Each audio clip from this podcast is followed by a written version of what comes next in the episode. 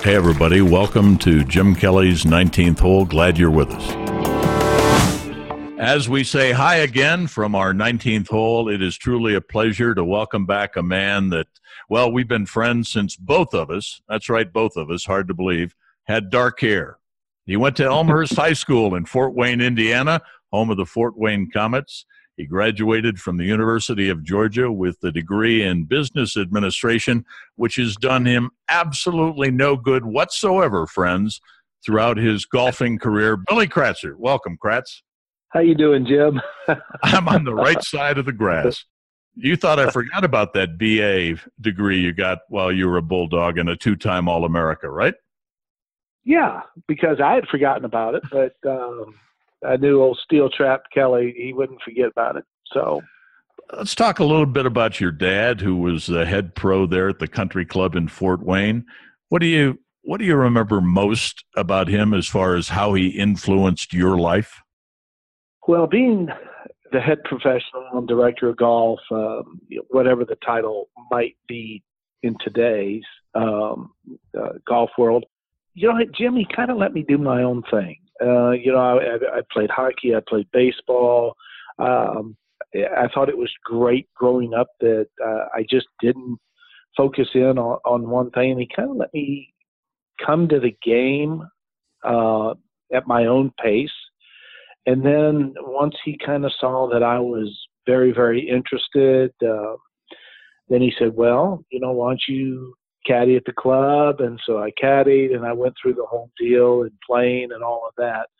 Um, but, but what he instilled and, and what meant the most to me was how he treated the membership and how he treated the game and how special it was and um, you know it was a service industry um, fort wayne country club's very influential but um, you know, just just the fact that he was he was there and he thought that the members would enjoy being there the most. And i think that's that's why the game of golf became so you know much a part of my life was the fact that i saw how much my dad enjoyed it how much fun my dad had and and the interaction with all the other members. So um that's what I remember most about it. Now he did he did kind of rule it with an iron fist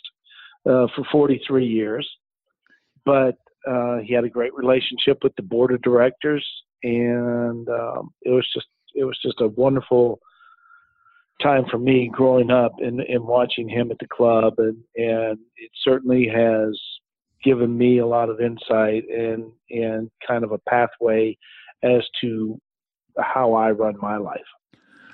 You know, it, it sounds, Billy, like your dad had a little bit of Deacon Palmer in him in in terms of how Deacon Palmer uh, and and Arnold's wife raised, you know, Arnold. I think uh, your dad had that same quality in terms of what he taught you as a young man. What do you what do you think the best advice, not necessarily related to being a golfer or the golf course, but in terms of getting through school, being a good husband, a good father, the way that you've modeled yourself after your dad. What do you think the best advice your dad ever passed along to you was? He was, you know, there was there was tough love. Um, you know, when I did something wrong, which was on several occasions, but um, the thing that he drilled home to me was responsibility and respect. And you had to have respect for other people. He didn't care if if it was someone who worked an hourly wage job or someone that was very successful. You had to have respect for what they were doing and for that person. And it was a responsibility to make sure that you treated that person exactly the same as you would uh, at whatever level. I think the ownership of that was probably the most important thing because um, he was very much into um, volunteering at um, other organizations in Fort Wayne, um, the Food Harvest Drive, and and all, and all that. So it just it just showed me what a humanitarian he was, and that was very important to him. And so I would say that responsibility and respect for people is are the two things that I will always take with me anywhere I go. Well said, my friend. Billy Kratzert's our guest on 19th Hole, man that won the Indiana State Amateur Championship at the tender age of 16. I mentioned two time All America at the University of Georgia. He was uh, one of those fighting bulldogs, four time winner on the PGA Tour, and a man that got to play, I think, if memory serves, got to play at Augusta National eight times. You competed in eight Masters. The best, I think, was 78 when you tied for fifth, right? Yes. Uh, in fact, that was the year that Gary Player won. Uh, the first time that I played there, Jim, was uh, 1974 when I was still a senior at the University of Georgia, and I got in uh, through the U.S. Amateur. So, love the Masters. Uh, my first remembrance uh, of that is playing that opening round with George Archer and he made four twos on the par threes. Uh-huh. He birdied every par three, and uh, we had a great time. And, and he was he was very kind. And through the years, he became a good friend. And um, you know, even though we've lost him, we, we still think about George a lot.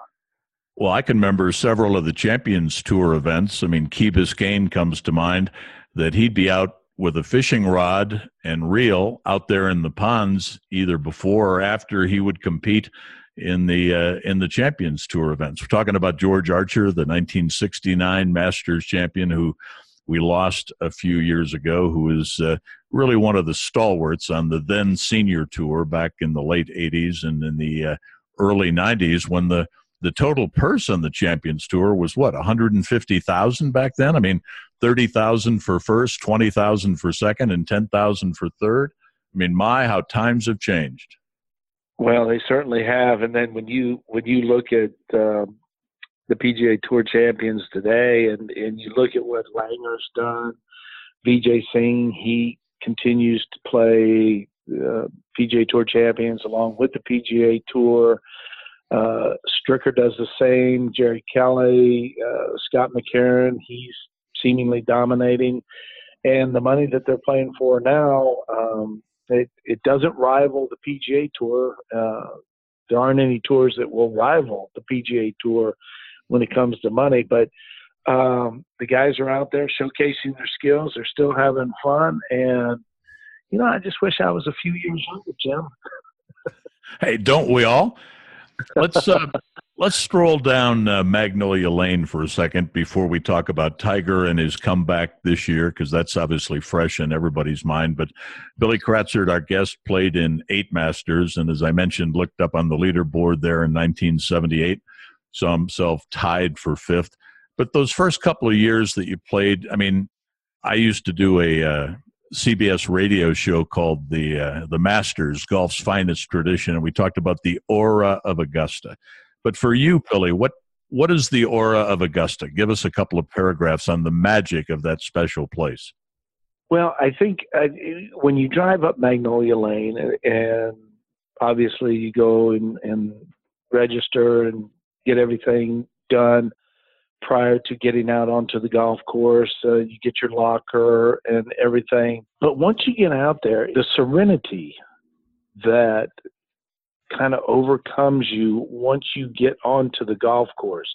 Yes, you have a job at hand, and yes, you have to learn the golf course, and you, you know, as they say, you have to know where to miss it and and where you need to be, and you have to learn the greens, and because of all the interior contouring, you have to be uh, very aware.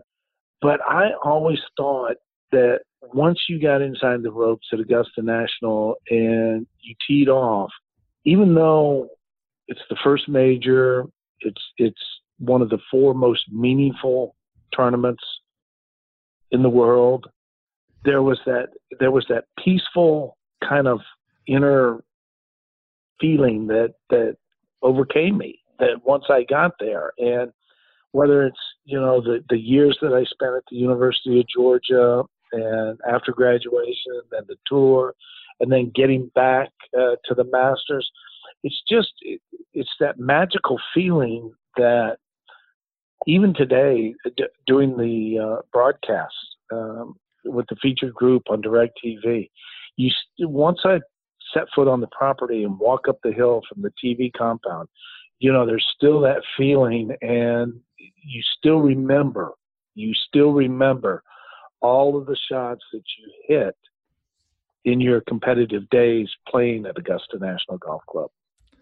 You know, I was blessed to uh, do the radio on CBS Radio Network Sports between 1970 and 1985. The last one, of course, Bernhard.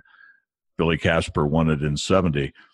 And I actually had a chance to meet Mr. Cliff Roberts. I never got to meet Bobby Jones, but I did meet Cliff Roberts. You talk about your dad from Quantico and tough love, but certainly Clifford Roberts and uh, ran that tournament as has everyone else with a, an iron fist and made it into the great tournament that it uh, has evolved to through the decades. Um, I want to go back to 78, Billy. You tied for fifth at the Masters, you tied for sixth at the U.S. Open. For a young guy that was growing up in Fort Wayne and playing golf and playing hockey, which tournament would have meant the most to Billy Kratzert to win? The green jacket at Augusta or the U.S. Open? I'm going to say the Masters, uh, simply because um, there's a dinner that they hold every Tuesday night, the week of the Masters tournament, and very few get that invitation. And once you're a Masters champion, you're always a Masters champion and you're always going to get that invite to go to that dinner. And again, I go back, you know, for the historical value of it, uh, growing up in Bobby Jones, um, and what it meant, and, and, just being at the University of Georgia, I would I would say that the Masters is is probably the most important. And I received my first invitation to Augusta when I was an amateur. I received from Clifford Roberts. The next one I got was from Hord Hardin, and then the other one was from Jack Stephens. So I was able to get invitations from three different chairmen. Pretty special, very special. Talking it about is. special this year, this year and the comeback of Tiger Woods, you were there. Uh, you saw it unfold. You saw the build up the week before, and you saw the leaderboard with Rory and Ricky and Brooks Koepka, and there might have been a different outcome had Koepka made that birdie putt at 18 to force the playoff, but we'll never know. But to be there and see the comeback of Tiger Woods as a broadcaster, as a golfer, what did that mean to you? It meant to me that that all the all the doubters uh, had no idea how strong Tiger Woods was mentally. We always thought that he and Jack were the two strongest mentally. Um, and that's been proven by the 18 majors that Jack has won and 14 that Tiger had won up to this point. But what I saw was a little bit of a transformation because Jack Jack could win, you know, mentally and physically. Tiger used to win with his physical skills because no one could actually do what he was doing on the golf course. Now everyone can can do that. Um, you look at a Dustin Johnson, you look at a Brooks Koepka, you look at a Rory McIlroy, you look at Jason Day, and all these guys that can send it down the fairway 300 yards in the air and hit these high irons and make a lot of putts. But Tiger, he now has to do it with efficiency. He has to understand that he's not going to be able to go out there and stay up with these these guys off the tee. And it was very much like Jack won in 1986, Jim, when Jack was right there, and and all of a sudden, Ballesteros, he hits it in the water, and there were mistakes made. It was kind of the same way this year with with Tiger. Tiger, he hit every sensible, correct, smart shot, and all of a sudden, Molinari, water at 12. Finau, water at 12. Koepka, water at 12. Schauffele, didn't birdie 15. Uh, Koepka with the missed putts at, at 17 and 18. It's just like he just kind of let everyone else make the mistakes. He stayed the course, and it was very close to the way that Jack won in '86. So, you know, Tiger Woods, he can win it. Uh, he can win doing it a couple different ways, and and that's what's most impressive to me in this comeback. Tiger with his fifth green jacket at Augusta, Jack with six, of course, winning in 86. Tiger's now second in the majors behind Jack. The magic number is still 18. Second behind Sam Snead in all time PGA Tour wins by just one right now. And Billy, as you look at the next couple of majors coming up, Bethpage and Pebble Beach, which course do you think suits Tiger Woods the best? And do you see him winning a second major this year, or will some of the air come out of the balloon? I don't think there's going to be any letting off of the gas. Uh, I really think that he's he's going to now that he understands his his body, uh, what he can do, uh, how far he can push it, the limitations, and all of that. So I think he's going to monitor when he plays, where he plays, uh, the kind of golf course in preparation for these majors because one, he's going to break Sam's record. Uh, I think that's pretty much a given uh, that he's going to win multiple times more, and that'll take him past Sam Snead. Now, the goal at hand is to catch or pass Jack. So you look at the schedule and you know if his back holds up you know, he's going to have 15 or 16 more opportunities. And I would say that with Pebble Beach at the U.S. Open, I think that's going to be a great opportunity simply because um, he, he he won the U.S. Open there uh, in 2000, and I just think that he he just understands how to play that golf course, and Bethpage Black. It's a it's a big golf course for the PGA Championship. Um, but he's such a smart player that, and he's driving it better. But I'm going to give the nod to Pebble Beach so far as where I think he can win. Uh, but Bethpage Black, I, I certainly think he's he's going to contend. I just happen to think that he has a better chance of winning at Pebble Beach the driver could be a problem at Bethpage. Uh, he can get around Pebble without the driver too many times, but obviously at the U.S. Open, if he gets if he misses the fairway, even with that three wood stinger, the uh, rough at the U.S. Open is penal. It is, and I I don't know how lush it's going to be when we get to Bethpage Black, uh, because it's the first time we've actually played the PGA Championship in May. So, and we're up in the Northeast, so I don't know how lush that's going to be. But um, you're right. Uh, the U.S. Open it can be very penal, and what they need to do and what they need to understand is that the U.S. Open had that identity of if you hit it in the rough, you tossed it back in the fairway, and then you operated from there.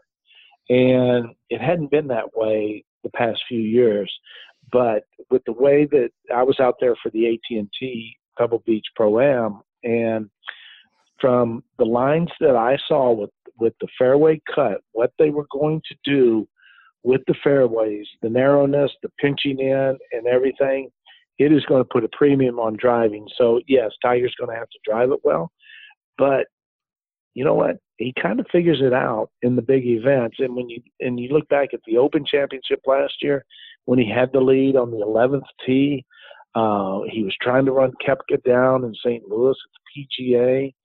I just think he has a greater understanding of what he wants to do in the golf swing, Jim, that allows him to put the ball in the fairway more. Uh, I was very interested in the Tour Championship last year, and what how he was going to react, how he's how he was going to play that last round, what that first tee shot was going to be like.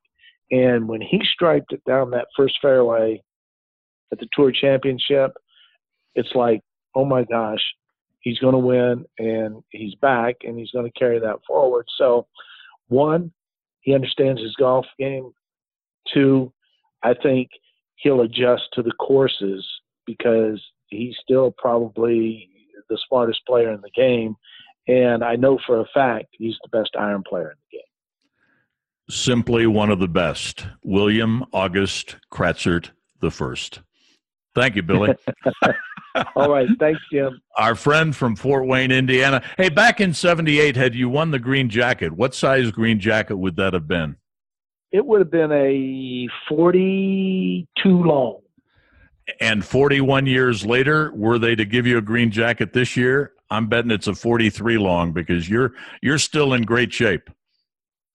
You are right on the money, my man. It's I the sport coats, the suits that I purchased today, they're 43 longs. That's pretty good. Does Janie feed you?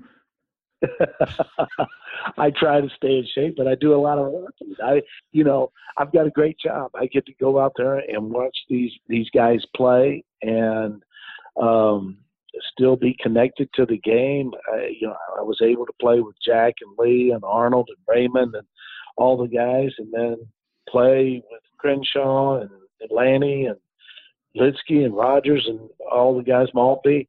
And now, from '97 on, Tiger comes on the scene and Nichols, and now I get to talk about it. So I have had just a wonderful run in this great game. Billy Kratzert, part of our ESPN Golf Channel family and a friend of mine for, like I said at the very top, back when we both had dark hair. well, it's been a great ride, and you've been a wonderful friend. And it's it's it's too long between visits. We need we need to visit more, Jim. You know, we have golf courses out here in Utah, and the boat still runs. So you're invited, and bring Janie. We have fresh towels. I'll definitely do it. Safe travels, my friend. We'll have you back around Bethpage. All righty. Thanks, Jim. Thanks, Billy. Safe travels.